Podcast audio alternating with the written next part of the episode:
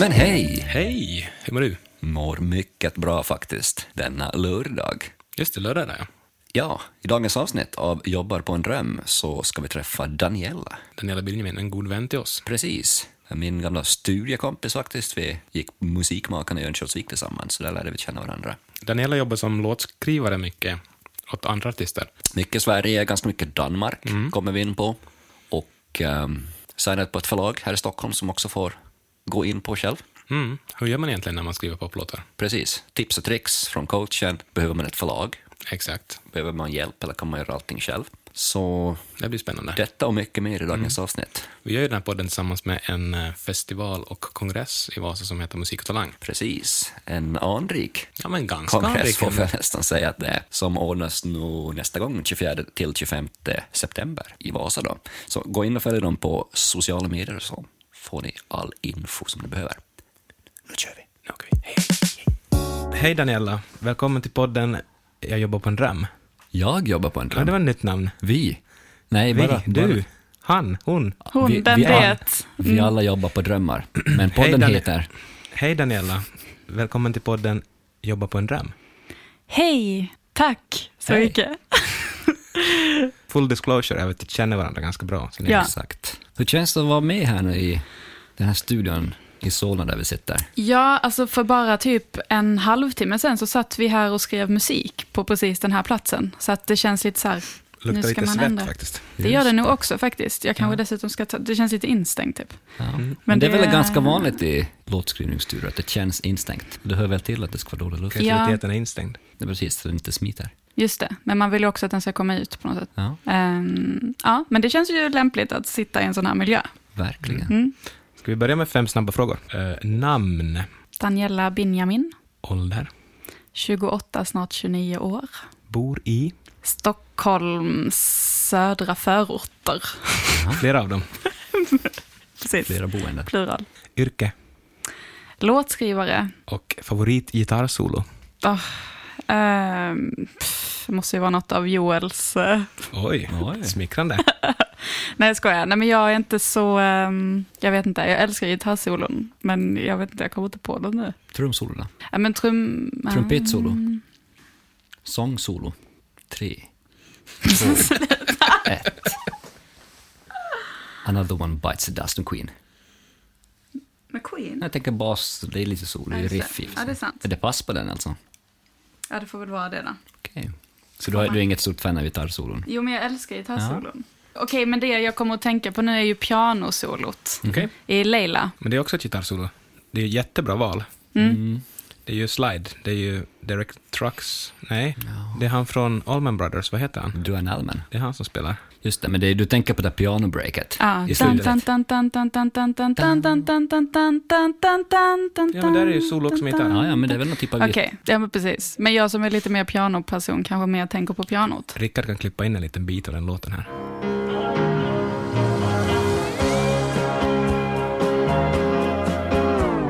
Åh, vad fint det var. Ja, underbart. Mm. Okej, så piano är din Nice. grej då, om vi går tillbaka till var det började. Började du med sång eller började du med piano? Jag skulle säga att jag absolut började med sången och att pianot mer blev någon slags substitut, eller inte substitut, men det blev typ ett sätt att ehm, kunna göra sången ännu bättre typ. Alltså att man kunde kompa sig själv och sådär. Har du tagit lektioner? Piano?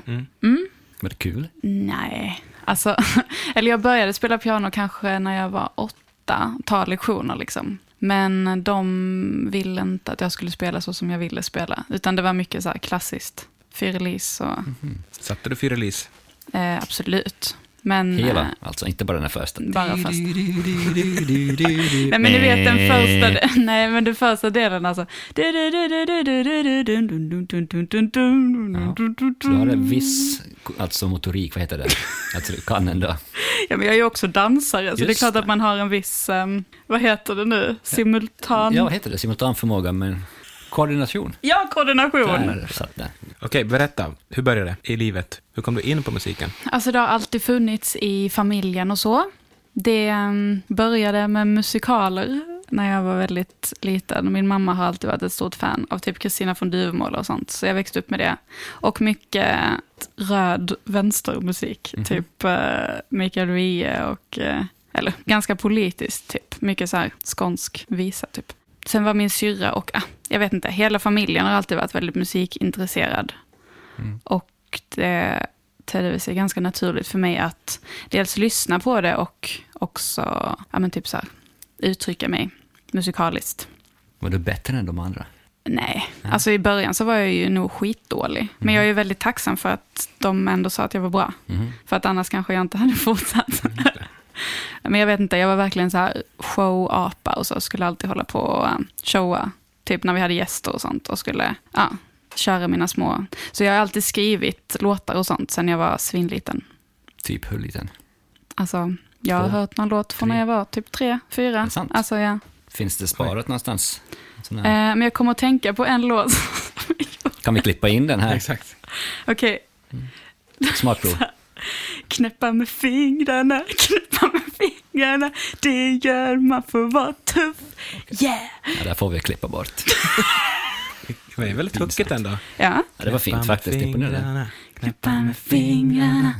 Ja, men då kanske jag var tre, Det fyra. är imponerande. Mm. Så jag har huxen i mig, så att säga. Exakt. Okej, så att skriva och uttrycka dig själva var det en tidig liten grej för dig. Mm. Och mycket skriva, alltså texter och sånt, skriva berättelser på olika sätt. Det var coolt att upptäcka att man typ kunde göra både och Mm. tillsammans. Och när du blev äldre, hur kändes det med musiken då? Var det fortfarande coolt? Sjöng du själv? Var du med i band eller kör? Eller? Mm, ja, men lite allt möjligt, typ allt av dem. Ehm, jag sjöng och spelade mycket själv, men sen så hade jag också band, ett 60-talsband faktiskt.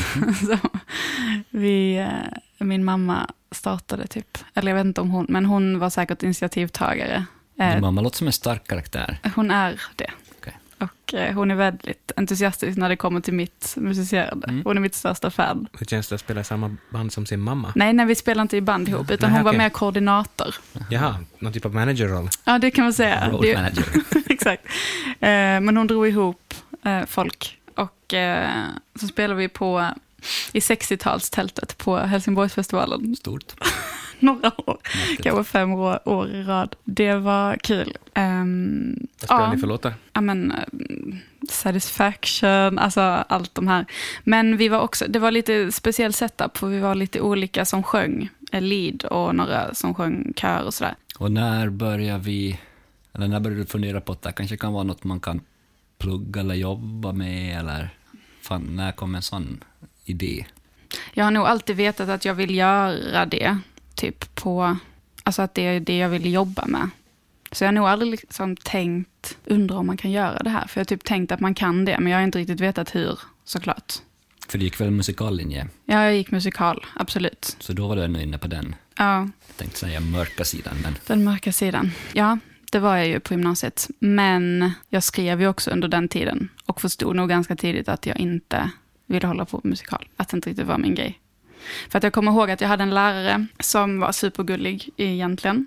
Men hon tyckte att jag var väldigt lovande i början. För jag tror att hon tänkte att hon kunde forma mig till någon slags musikal Mhm, person. Och sen insåg hon med tiden att nej, det kommer inte gå. det blir inte bättre än så här. Nej, exakt. Så jag vet inte, det fanns nog lite personer som kanske ville få mig att göra något annat än det jag ville göra. Liksom. Mm.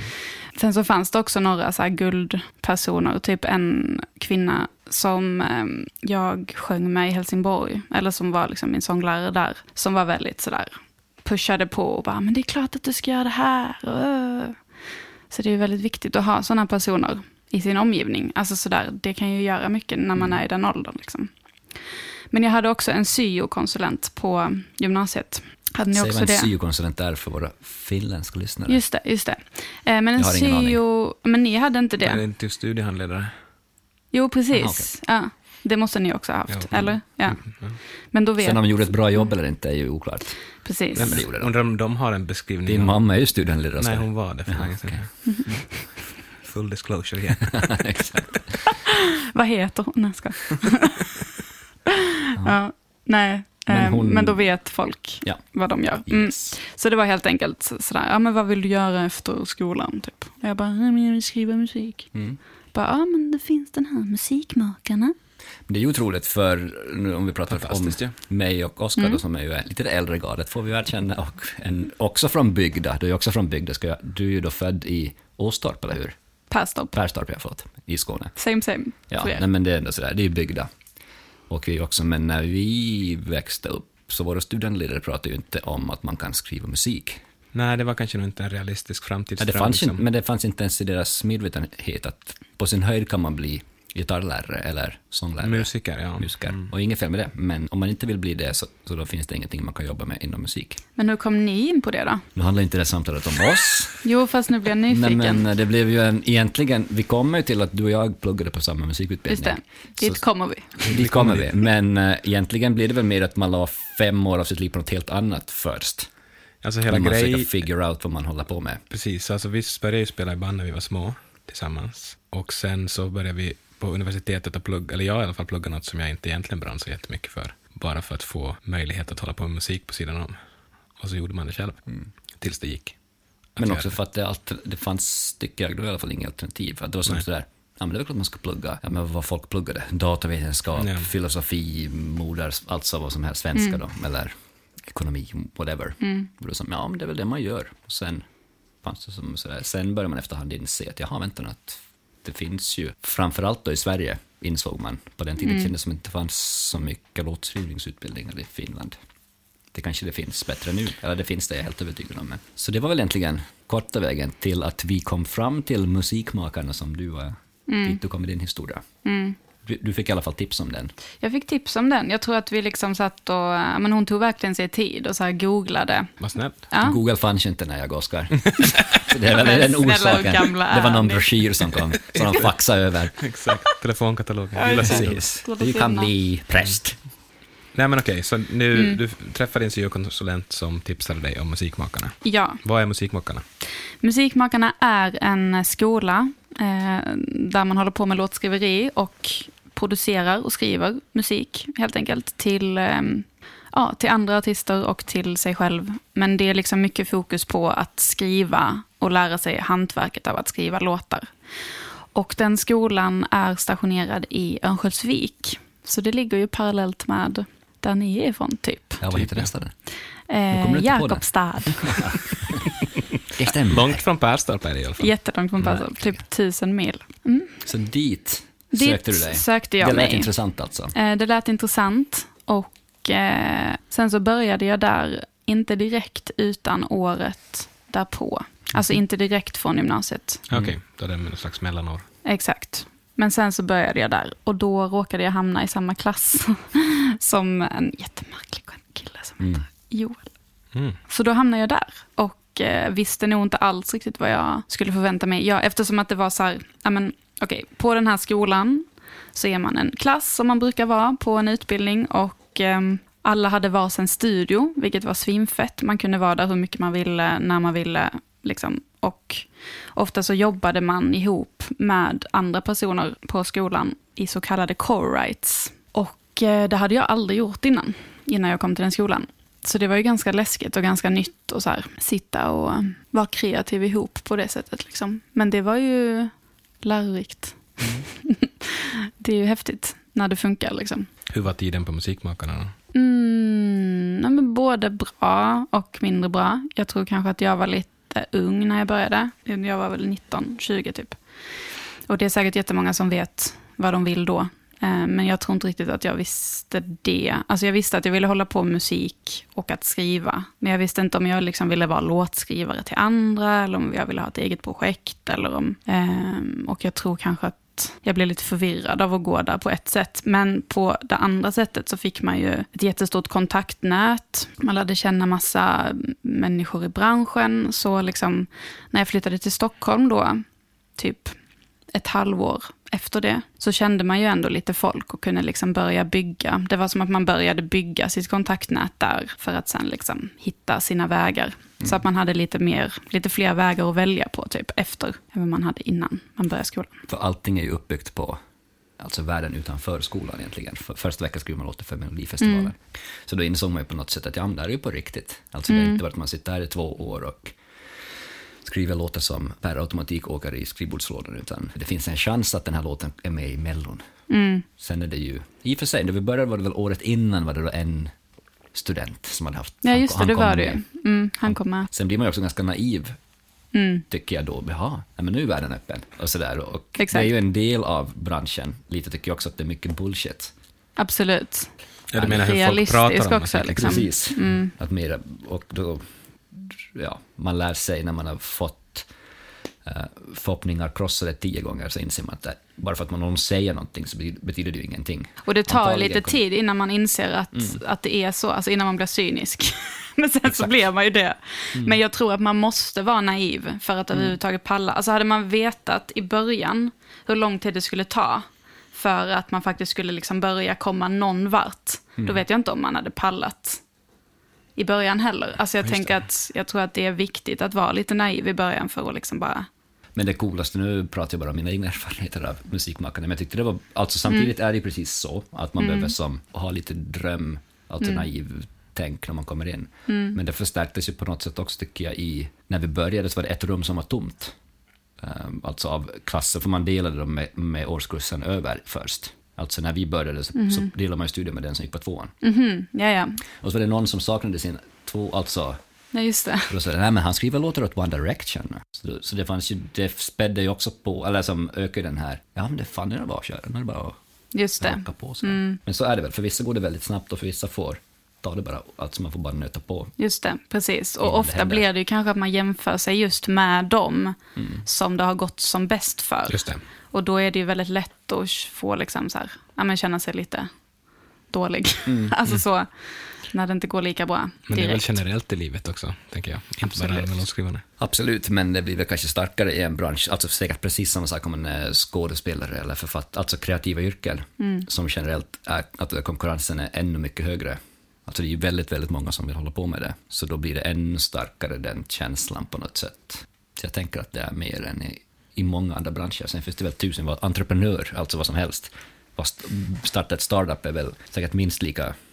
Ja, alltså- eller jag tänker generellt också om man verkligen börjar bena i det så så här hur folk beter sig på sociala medier till exempel, så jämför man sig med folk ja, absolut. och kanske mår mer eller mindre bra eller dåligt av den grejen. Att jämföra sig på samma sätt som man då som låtskrivare kanske jämför sig med någon annan som har den här fredagens största låt. Där kommer vi in på den fixeringen vid fredagar. Ja. Vad är fixeringen med fredagar om vi tar ett sidospår här? Alltså snackar vi New Music Friday? Ja. ja. Ja, det har blivit en grej, eh, såklart. Mm. Att man dels ska släppa musik på fredagar och att det blir liksom lite kukmätartävling, får man säga så. På finsk podcast. Det får man får säga vad man vill. Högt i Eh, tak. ja, nej men att det blir lite den grejen, så här, vem kommer, för det första, kommer man med på New Music Friday-listan, svenska, Mm. eh, internationella, finska, suomi, eller liksom, och hur högt upp kommer man på Mm. listan, eh, är det ett nederlag att inte komma med på Det listan? här är ju generellt. Det är det generellt, Men inte alltid. nej. Eller ja. Det var det är. Ibland går det bra. Okej, vad hände efter Musikmakarna?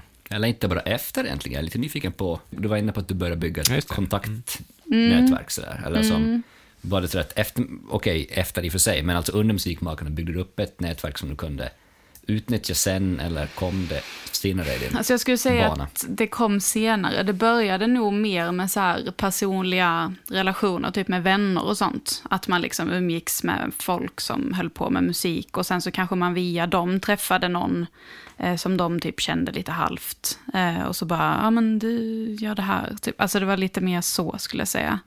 Än att, för att vi hade ju också, det ska jag ju också säga, att, eh, men till exempel då när vi gjorde Melodifestivalen, eller skrev för Melodifestivalen första veckan, så kom det ju upp en faktisk person som lyssnade på musiken, som valde ut låtar till artister för Melodifestivalen. På riktigt liksom. Eh, och sådana där personer, sån, alltså A&Rs och eh, managers och ja, vad det nu var för folk eh, som kom upp var ju liksom, de kom ju upp ganska ofta och så. Och det var kanske egentligen ingen av dem som jag slut, eller som det slutade med att jag jobbade med, men det kunde det ju lika bra varit. Alltså sådär. Så, Får jag fråga igen då? Nu får du fråga, Oskar. Vad hände efter Vad hände musikmakarna? efter Musikmakarna? Ja, gud. Resan. Den långa resan. Ehm, ja, vad hände efter Musikmakarna? Jag hade väl lite så här, ja, men jag visste inte riktigt vad jag höll på med, tror jag. Ja, men började typ jobba med andra saker och eh, höll på lite med musiken vid sidan av och så här, visste inte riktigt om jag ville fortsätta eller om jag skulle typ plugga någonting annat eh, för att det kändes lite så här, ja, men jag vet inte. Ehm, men sen fick jag en liten epiphany på något sätt. Att jag vet inte, det var liksom bara en känsla typ att jag saknade det i mitt liv typ och någonstans visste att jag ville hålla på med musiken och låtskriveriet. Nu blir det väldigt flummigt här, men så kan det ju vara. Var Mm. det Nej, ett så att, ljus eller var det en känsla? just det. Eh, det- men det var en känsla. Eh, Ja. Det är synd att det inte var ett ljus. Ja, det kanske var en just liten det. strimma ljus, för jag var i Thailand då minns jag. Så att eh, lite ljus. soligt. var- Mm, Precis. Nej men, eh, och så kom jag ihåg att jag satt och skrev dagbok så här och bara, Kära dagbok. Exakt. Ja, men... ja, så det som hände då var helt enkelt att jag började om resan, kan man säga. Kanske lite mer utifrån bara mig själv, typ. Och att jag satt själv och jobbade och inte jobbade så mycket med andra. Så att då, och då tänkte jag så här, ah, men hur ska jag då liksom finansiera min vardag? Så då gick jag en distansutbildning eh, som heter DMG Education. Nu, de, de finns kvar fortfarande. Nu tror jag mer att det bara är administrativa kurser. Men då fanns det något som hette Independent Artist. Som var så här en artistutbildning typ på distans. Och då gjorde det att jag liksom kunde eh, skriva själv. Och, ehm, och sen så efter det så ja, men fortsatte jag med det och så gick jag en annan eh, produktionsutbildning på distans på Sigtuna folkhögskola. Eh, så då började jag podda lite mer själv också, för jag tänkte att det är ju bra. Och sen så, eh, ja, på den vägen är det. Sen så började jag kontakta lite management och så, för att jag började känna att jag hade lite låtar. Och eh, det var också så jag kom i kontakt med min nuvarande förläggare, Fredrik Smyda. Okej, och hur kom du i kontakt? Du, mailade du dem eller blev Nej. du intresserad? Eller hur gör Eh, man just om man det, vill ha just, en det, just det, manager? just det. Nej men så här var det. Jag, eh, nej, men jag bestämde mig typ för, nej men nu ska jag kontakta lite managers typ. Och så gjorde jag lite research. Hittade lite som kändes så här, ja, men jag sökte på lite artister som jag personligen liksom ser upp till och tycker är nice. Eh, Och bara vad har de för management? Ja men kan jag kontakta dem? Ja men här hittar jag någon mail. Och ofta så går det ganska lätt att hitta på ett eller annat sätt liksom kontaktuppgifter. Och eh, så mejlade jag och då mejlade jag faktiskt inte, eh, jag skickade inte med några låtar. Utan jag var mer lite sådär, ja men skulle du vilja ta en kaffe och bara berätta lite mer om er typ. Ehm, Du tog ändå en position som att du är lite, att jag tänker att du ställer krav på dem innan du har någonting.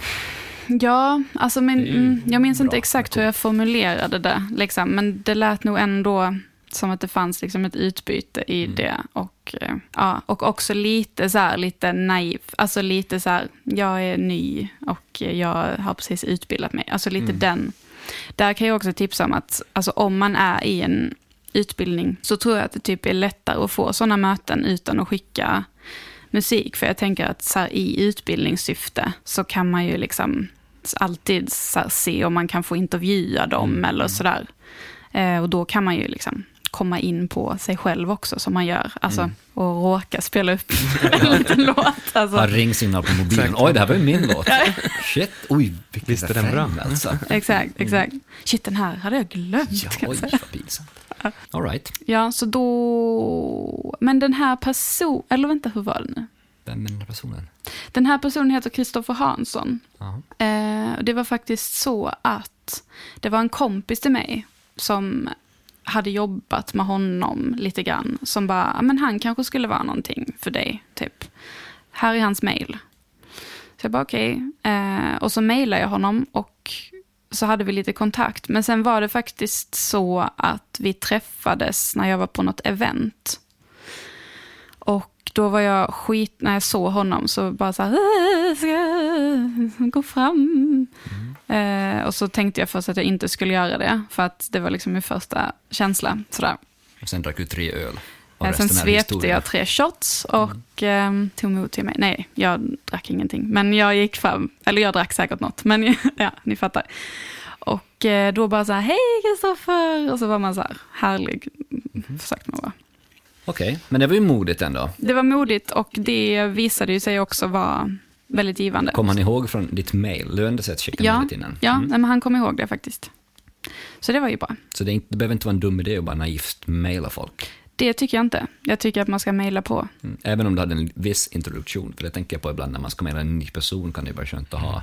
Alltså, ja men hej, Ja, du känner ju, eller jag fick, Oscar tipsa mig om att mejla dig Daniela, för du Mm. Ja. är bra på att skriva låtar. ja Man det är kan hitta sant. på det också. Va? I och för sig, man har sett den för Ja. på stan och man, ja, vi träff, jag såg den här. eh." Men det är Men Max svårt. Martin det är- är himla svårt det där. Alltså. Mm. Ja, jag det är funderar det. vad som är rätt, jag har inget bra Ja, och svar sen på så det här. tänker jag också så här vad, ehm, det känns som att det är många som bara tar bort, mig, eller så här, så inte svarar och bara, eller? Ja, men, Jag vet inte. Nej men, jag folk satt- får så jäkla mycket mejl. Liksom. Exakt. Men så man får väl ha lite tur och, och lite flit.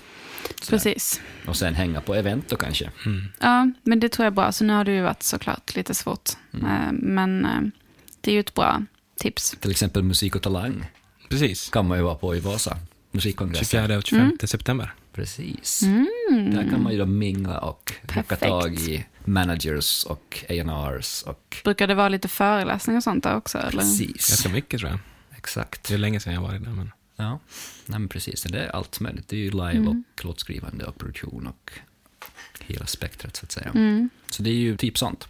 Och det är väl bara att göra sånt fast det känns obekvämt. Alltså vissa, Ja. För vissa kommer det ju väldigt naturligt. Ja, Och för är mig är det experter på att mingla. Nej. Ja, nej. Och sen finns det ju en idé att är man ett geni, så då kanske det, alltså då klarar man sig. Just det. Alltså eventuellt, jag vet inte. Alltså Mozart. Utan att vara mingel- Mm. Ja, men Mozart var väl, nu har jag ju ingen här koll. Jag jag har sett på Amadeus-filmen och det är kanske inte helt Jag tänker att Mozart minglade aldrig. Nej, men han, var ju, han var ju social, tror jag, på ett sätt. Men jag tror han var ganska galen. Men Som var inte hela grejen på den tiden att de fick betalt av kungahus och sånt för att göra musik? Alltså då måste man ju vara jättebra på att mingla om man Mm. I ska och för komma fram sig. till kungen. ja, man kan man var ju ett geni också. Ja, Jag tänker att om man är tillräckligt... Nu säger jag att det är ju ingen, alltså jag känner är ju på den geninivån, att det är bara som folk ringer efter en. Ursäkta? Sådär. eh, men... eh, Nej, men det, generellt är det väl bra. Men jag tänker att om det säger nu... när Jag säger Mozart. Nej, men alltså det är Skitsamma, klart att det finns många, alltså jag, ja, jag tror det är många som inte är bra på att mingla. Mm. Eh, Och det är helt okej. Men jag tror att det ibland är bra att välja några tillfällen där man faktiskt ger sig hän till det och Mm. kör. Och sen så får man väl återhämta sig veckor efteråt sen eller Vad är dina någonting. tre bästa mingeltips då? Ehm, Om du har, nu har en plan. Och s- nu, Man har en ser du att, plan. nu ser den här personen där. Ja, Okej. eh, men då skulle jag bara säga så. Eh, att det kommer kännas som att du absolut inte vill gå fram. Och då ska du gå fram. Eh, Ett. Och, ett. Eh, två, alltså så här, gå på mingel även om det kanske är lite jobbigt. Mm. Alltså så där, och bara vara där. Ibland kan det ju inte heller vara så att man måste gå fram till specifika folk. Utan ibland kan det ju bara vara att man har sett varandra där och att man så här, ja men, ja okej, men den personen var ju där då, så att då kanske den är någon, eller jag vet inte. Ehm, tre, Vad ska man säga till den personen? Att hur får man dem intresserade? alltså gud. Eh, jag vet inte, det kanske är bra att hitta någon ehm, gemensam nämnare. Mm. Någon artist de jobbar med kanske? Ja men precis, jo men jag tror också väldigt bra att ge dem lite beröm. Alltså att, att boosta deras självförtroende lite. För det tror jag många gillar. Alltså sådär att, fan du jobbar med den här artisten och den är så grym och det ni har gjort med det är så bra typ. Det är ju bra. Folk, är, folk gillar att få sitt ego smickrat. Ja, Det gäller för de smekt medhårs. Okej, så nu fick, kom vi i kontakt. Kristoffer Hansson framåt då. Ja, Kristoffer Eh, Kristoffer Hansson började jag jobba lite med och då började jag också, eh, nej, men jag blev inbjuden till något låtskrivarcamp och lite sådana grejer ehm, Via honom då. Där. via honom för att han, ja.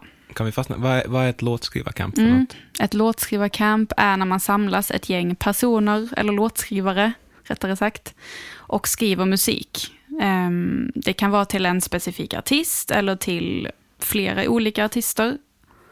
Och, eh, eller så kan det bara vara liksom att man samlas massa låtskrivare och skriver låtar. Och så, då brukar man liksom sitta i grupper om eh, två, tre, fyra personer och skriva låtar. Liksom. Och ofta så har man bara en dag på sig för att få liksom, en färdig ehm, idé. Lite som ett grupparbete i skolan. Precis. Man delas in och så har du ett uppdrag. Precis, och ganska ofta så känner man ju inte heller riktigt varandra sen innan. Så lite speed dating också. Mm, det blir det ju. Ibland funkar det jättebra, ibland funkar det mindre bra. Sådär. Och också kontaktbyggande kan man väl tänka sig. Du kanske inte får till världens bästa låt den dagen. Nej, Men du kanske ändå känner att men det här kan vi fortsätta på. Här finns det någonting i alla fall. ja precis. Och så kanske det blir att man ses samma personer igen och gör någonting annat. Det är helt eh, sant. Eller Att som det är har gått mycket. Alltså, dugg med någon annan på campet. Mm. Att, ja, men vi skrev inte den här gången, men det här, du har ju feta bas. Slicka ba- baslicks. Mm. Det här vill jag. Ja men precis, mycket sånt såklart. Att man kan vara Sen- öppen. Mm. Och sen går du på event och då har du ännu en orsak. Där på sådana är ju också, A&Rs är ju också på sådana camps ofta. A&Rs och managers är ju ofta där då och lyssnar. Det är ju den- Precis, ofta så är det ju uppspelning av samtliga låtar sista dagen. Eh, så då kan man sitta och typ dricka öl och lyssna på musik eller ja, dricka saft kan man också. Just det, men det är ett sammanhang i alla fall att komma in i. Absolut. Sen ramlade du in på The Bank då. Ja, eh, och då var det faktiskt Fredrik då, som jag nämnde tidigare, som är min förläggare, är väldigt bra kompis med Kristoffer. Så att då frågade han helt enkelt Kristoffer, för då hade de precis öppnat upp eh, förlaget i Stockholm. Och eh, då är det helt enkelt så att han frågade Kristoffer, vet du några bra låtskrivare? Och då sa han, "Ja, ja men skriv till Daniela, här är hennes mejl. Så att då eh, fick jag ett mejl av Fredrik. Och då frågade han om jag ville ta ett möte. Och så tänkte jag att ja, det kan jag väl göra. Mm. Så då eh, tog vi ett möte och sen så började vi jobba lite smått. Och eh, jag kommer ihåg att jag tyckte det var väldigt häftigt att han, att det var liksom vissa setups då. Så då. Det han gjorde var att han satte ihop mig med andra låtskrivare och artister. Och eh, tänkte liksom att vi skulle vara en bra match. Och jag kommer ihåg att jag ibland tänkte, hur har han tänkt här? Alltså innan jag gick till sessionen. Men att det alltid blev ganska bra. Eh, Så då kände jag liksom att men han förstår ändå hur jag skriver och hur jag funkar. Och det var ganska coolt att så här, det blev på något sätt en förlängning av en själv. Liksom. Som satte ihop dig och han blev nöjd. Han blev nöjd. Fredrik slängde runt dig i en massa sessions och träffade folk då. Ja, men precis. Vad mer gör en förläggare? Eh, De ska ju sätta låtar. Låtar som jag skriver ska eh, de pitcha till artister och till skivbolag. Sådär, som söker låtar. Vad ska en förläggare mer göra? Vad är skillnaden på en manager och en förläggare? Så det kan ju vara lite oklart ibland, tycker jag. Eh, ibland kan de ju gå lite in i varandra också. Eh, men generellt sett skulle jag väl säga att en förläggare mer fokuserar på låtskrivandet och låtarna. Och att de liksom ska placeras på rätt artister och att jag ska få jobba med rätt låtskrivare och liksom den typen av, ja men den stimulansen eller den sådär. Medan en manager kan ju göra det också, absolut, men det är ju lite mer omfattande. Det är ju lite mer så här, en mer day-to-day kontakt. Ja, men till exempel om jag har ett artistprojekt och jobbar med en manager så ska ju de finnas där och liksom förhandla kontrakt för en och se till hela liksom imagen och liksom bilder och videos och um, Mm. eh, allt det visuella och sound. Och en förläggare har väl ett visst administrativt ansvar, tänker jag. Just det. Jag menar att man har koll på ens katalog och det kanske en manager också kan ha såklart, men det är väl ja, men lite mer att regga låtar. Just det. Det, kanske, det, känns, det känns som att man har en katalog av låtar, det är väl det som förläggare gör. För när låtarna är inspelade så kanske det spelas på radio eller på Spotify. Och där kommer Cash Money. När de Precis. spelas. Förhoppningsvis. Förhoppningsvis. Förhoppningsvis. När kommer Cash Money då? Hur länge tar Sällsynta det? fall. Hur funkar det med inkomster och sånt? Ja, eh, vi i Sverige har ju något som heter STIM, Flytta till oss då i Finland.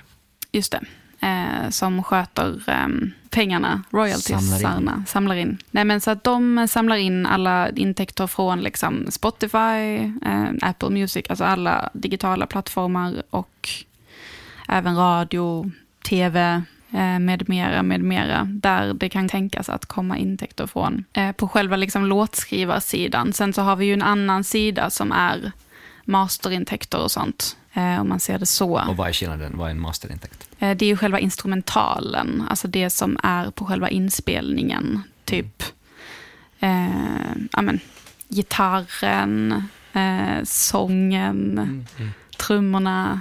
Alltså det som inte är text och melodi Just det. egentligen. Utan allt annat som låter på inspelningen. Så det är något lite mer fysiskt fast det är digitalt. Kan man väl Precis. tänka sig, medan en låt, och att melodi och text kan ju vara, den kan vara på ett sätt nu, men man kan också göra om den på något sätt. Ja, precis, eller ja, exakt. Så, Det är lite så, mer konkret ändå än inspelning. Det Ja. MP3 som man har, Om det du, är ju... om, om du har eller skrivit filen. Summer of 69, Mm. Brian Adams, och eh, då kan man ju göra 500 inspelningar av, eller 1000 eller en miljard inspelningar, och de alla har ens egna rättigheter, men det är fortfarande Summer of 69, så det är du, din låt. Så du kommer få pengar när det spelas. Men bara den som har gjort den ena versionen, alltså den ena mastern, får ersättningen för den mastern. Mm. Så i teorin är det ju bättre att vara låtskrivare. Precis. I praktiken då? Nej. Varför? För att man tjänar mer på masterintäkter Okej. eh, per stream och spelning. Ja. Än på vad man Spotify gör. och på digitala... st- Precis. Medan däremot på radio så tjänar man bättre som låtskrivare. Sen har vi såklart också den tredje då, om man spelar, inst- som du var inne på, spelar instrument, då kan man ju också få sami-intäkter eller gramextra som det heter i Finland. Så det är ju också en tredje, in- om vi nu ska prata pengar. Mm, om vi nu ändå är där. Så då är det ju bra att ha koll på de tre delarna åtminstone, så jag till och med missar någon. Nej, men det är väl de tre. För Sen så det tog tänker ganska länge innan jag insåg. Alltså, så jag kanske är lite bakom flötet då. Nej men sådär, alltså när man, Mm. när man börjar musikmakarna, eller ännu tidigare, då hade man ju ingen koll på den Nej, delen. gud, nej. Och det kan ju också vara en ganska bra grej, alltså man behöver inte vara superkoll, och det är väl bra att ha en manager, så länge man kan lita på den managern såklart. Sen ska ju Precis, också om inte den manager- har sin egen agenda. Men de ska ju vara på en sida om de är din manager. Precis. Vad är fördelarna med att ha ett förlag och inte vara förlag då? Nej, men jag tänker så här generellt sett att ett förlag behöver man inte ha.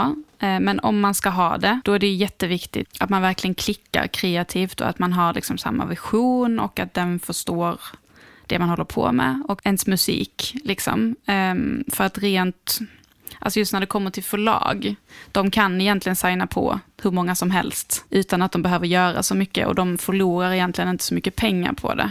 Liksom, Sen kan man ju få ett förskott. från ett förlag. Vad är ett förskott? Ett förskott är ehm, ett förskott på pengar som man förhoppningsvis kommer att tjäna Mm. på sin musik. Ja, det är liksom förskott på pengarna Mm. som man typ tjänar på intäkter från Spotify och radio och så vidare. De delarna vi pratar om. Precis. Och det ska de ha tillbaka. mm, Det ska de, ja. Ja. Det är ingen gåva. Det är ingen gåva, Nej. tyvärr. Och det är ingen lön egentligen. Men det är ändå en ganska bra grej. Men jag tycker att det, sp- men- men den mest spännande grejen här från ett låt, alltså låtskrivarperspektiv är ju alltså att om man då tänker att man tjänar sina pengar på framförallt radio till exempel, då blir det inte så då att man är mest intresserad av att skriva singlar och hits. Jo. Och att det är väldigt svårt att liksom motivera att skriva dåliga låtar. Hur, hur, hur pallar man med det? Men sen ska jag också så här, bara för att förtydliga, ehm, dåliga låtar, alltså Eller inte dåliga låtar, men Nej. sådana som inte blir radiohits. som inte blir radiohits. Jag tänker, det är ju lite tråkigt att sånt har glömts bort lite, eller liksom att det inte prioriteras albumspår och EP-spår och sånt som egentligen är lika viktigt för helheten på ett sätt. Och där blir det ju en sak då om man till exempel är musikproducent, som ni är mer sådär att man då kanske kan tjäna pengar på om man är liksom exklusiv producent för en hel platta, så lönar det ju sig att engagera sig i eh, mellanlåtarna också så att säga. Men för mig som låtskrivare, även om jag ehm, alltså, så för mig blir det ju mer som att jag gör det för att så här, uppfylla någon slags själslig eh, Mm. tillfredsställelse, än att det blir att tjäna pengar. Konstnärligt. Ja, ett konstnärligt värde liksom, skulle jag säga. Men eh, absolut, det blir ju lite så ja. Det måste ju Ehm, bli en singelhets på något sätt. Det blir det ju. Ah, Jag vet inte. Det blir det ju såklart. Men vet Man vill ju ens... skriva hits. Ja, exakt. Men vet man ens, då är det, alltså, när vet man att det, det här är singel? Alltså ibland kanske man känner det. Mm. Att man, man kan känna att det är riktigt dåligt och man kan känna att det är riktigt, riktigt bra. Precis, och däremellan kan det ju vara lite diffust. Det, måste ju, eller det Simmar finns ju massa runt. situationer där man tycker att det inte blev så bra. Sen så tycker jag också att det är mycket av ens bästa musik som inte heller blir någonting, alltså som inte ens släpps. Så hur, att det, hur funkar det med den grejen? Hur många, alltså, så här, hur många låtar per år eller per vecka skriver du som Mm. låtskrivare? Och hur många av dem kommer sist och slutligen någon att någonsin att få höra? Precis. Alltså jag skulle säga kanske att en av sju är ändå låtar bra. kanske blir något. Ja, kanske det är en av något. tio. Nej, men alltså att det kommer ut på något sätt. Det var ett ganska bra rat så tycker Vad, jag. händer, vad händer med de andra nio då?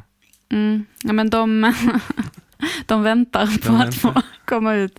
Nej, men de hamnar i skrivbordslådan. Ja. Eh, så är det ju. Och alltså visst, så här, ens förläggare fortsätter ju kanske att pitcha dem ett litet tag, men sen så tröttnar ju de också.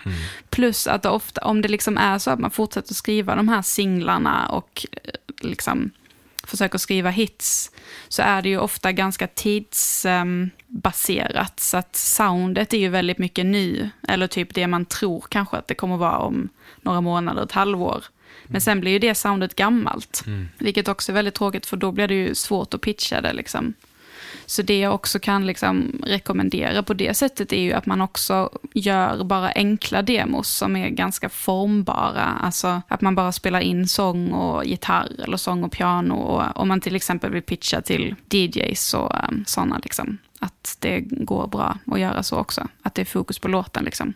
Men det du var inne på med att man skriver det som man tror kommer att... Det förstår man ju på något sätt. Det är bättre att vara... Alltså om, om Drake kommer ut med ett nytt album, då är det ju för sent att göra Drake. Sen, sen kanske man kan mjölka ut den to, alltså det här soundet ett tag, som du säger, och sen bäst före-datumet går ut. Men hur tänker du när du... Om du satt dig ner sådär, nej men nu ska jag göra något som inte är det senaste som kommer ut idag på New Music Friday. Vad, vad kan komma ut om tre månader? Va- va- Har du några tricks alltså för att på något sätt bryta dig bort från... Lyssnar du på ny musik, lyssnar du på ny musik eller li- kombinerar du med Mm. gamla grejer? Eller? Ja men det gör jag lite. För det är ju alltid våta drömmen att komma på the next big thing såklart. Precis. Men jag tror att jag försöker att inte tänka för mycket överhuvudtaget. Alltså att inte tänka för... Alltså. Sen beror det också lite på vad man är i för typ av setup. Alltså vad det är man ska skriva den dagen typ. Och med vem man gör det och så. Men om jag bara ska skriva en låt så brukar jag inte försöka tänka så mycket.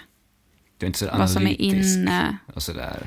Nej, så gör jag inte. Men däremot kan jag ju vara ganska kirurgisk i mitt sätt Mm. att skriva. Alltså att jag försöker vara så här effektiv och inte vänta för länge till refrängen kommer till exempel. Och em, att man inte ska bli trött på låten Mm. under låtens gång. Och alltså sådana grejer kan man ju tänka på. Och det är säkert att jag kan vara lite matematisk på ett sätt, men jag försöker inte tänka så. Och sen blir det väl ofta bra om man bryter mot regler också. Mm. Även om man vill vara... Det, det funkar ju bättre när man är låtskrivare än att vara kirurg. Alltså kirurg kan det bli jobbigt om man bara, nej nu, bryter, nu skiter jag i det här. nu, Bryter mot reglerna. nu gör jag, det, det blir ingen bedövning idag. Tvätta inte händerna. Exakt. Kolla vad som händer. Jag tar inte den här artären nu. Nej, exakt. Nej. Så det funkar ju bättre som låtskrivare. Eller vad Mm. absolut. säger du om den? Att, har du... Nej, men det Jag klass- är ju inte Nej, okej. kirurg annars. Nej, det är eller ju typ- vad? tur. Ja, Det är tur. jag tror det. Nej, men jag tänker att det är ju... Nej, men såna klassiska grejer här, eller sådär. Mm. Otroligt klyscha, men refrängen ska vara stor och pampig. Mm. Och så kommer man på, nej, Nej, just det. den kan vara... Tvärtom. Det kan vara tvärtom. Mm, Det kan det ju. Sådär. Och det är ju inte världens största Nej. insikt eller sådär, idé. Nej. Typ man- Nej, men jag tror att innan så blev man ju lite mer aha med den grejen. Nu tycker jag mer att man bara så här försöker ta det sång för sång. Att man försöker se till låtens bästa. Och inte försöker se det till, det här borde vara en pampig refräng nu för att, I don't know. Men, men det är kanske inte det som låten vill ha. Men jag tänker så här, om, eh, hur, hur går det till? Jag tänk, tänker till exempel då, så vet jag ju att du har skrivit en väldigt framgångsrik låt med en artist som heter Hugo Helmig. Mhm. Hur går det till? Ja, eh, den låten skrevs faktiskt på ett sånt där låtskrivarcamp som vi pratade om innan. Just det. Eh, Och då var det så att, Jag satt i rummet bredvid och surade.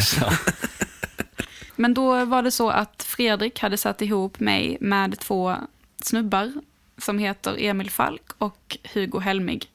Varav Hugo Helmig då var artisten. Och jag eh, ja, visste väl inte riktigt vem han var sådär. Eh, lyssnade lite på vägen till studion på hans demos, eller inte demos utan hans faktiska släpp. Och eh, bara, men det här var väl ganska bra, typ. Jag tror inte att jag var, jag var inte så nervös och jag var inte så liksom, ja.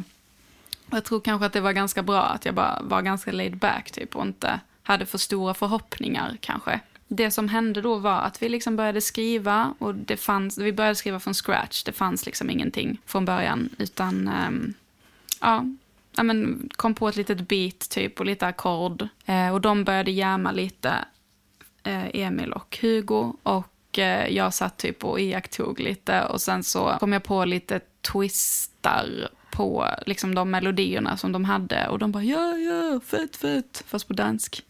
Fett, fett. Ja, och då eh, ja, så kom vi liksom igång och jag tror att det tog liksom lite tid för dem att så här bjuda in för att de var väldigt vana att skriva bara de två. Men att man fick liksom lite så här snida in sig på något sätt. Ehm, Det var en bra vibe. ja, men det var en bra vibe. Och det är väl en, en konst, Mm. att hålla i viben.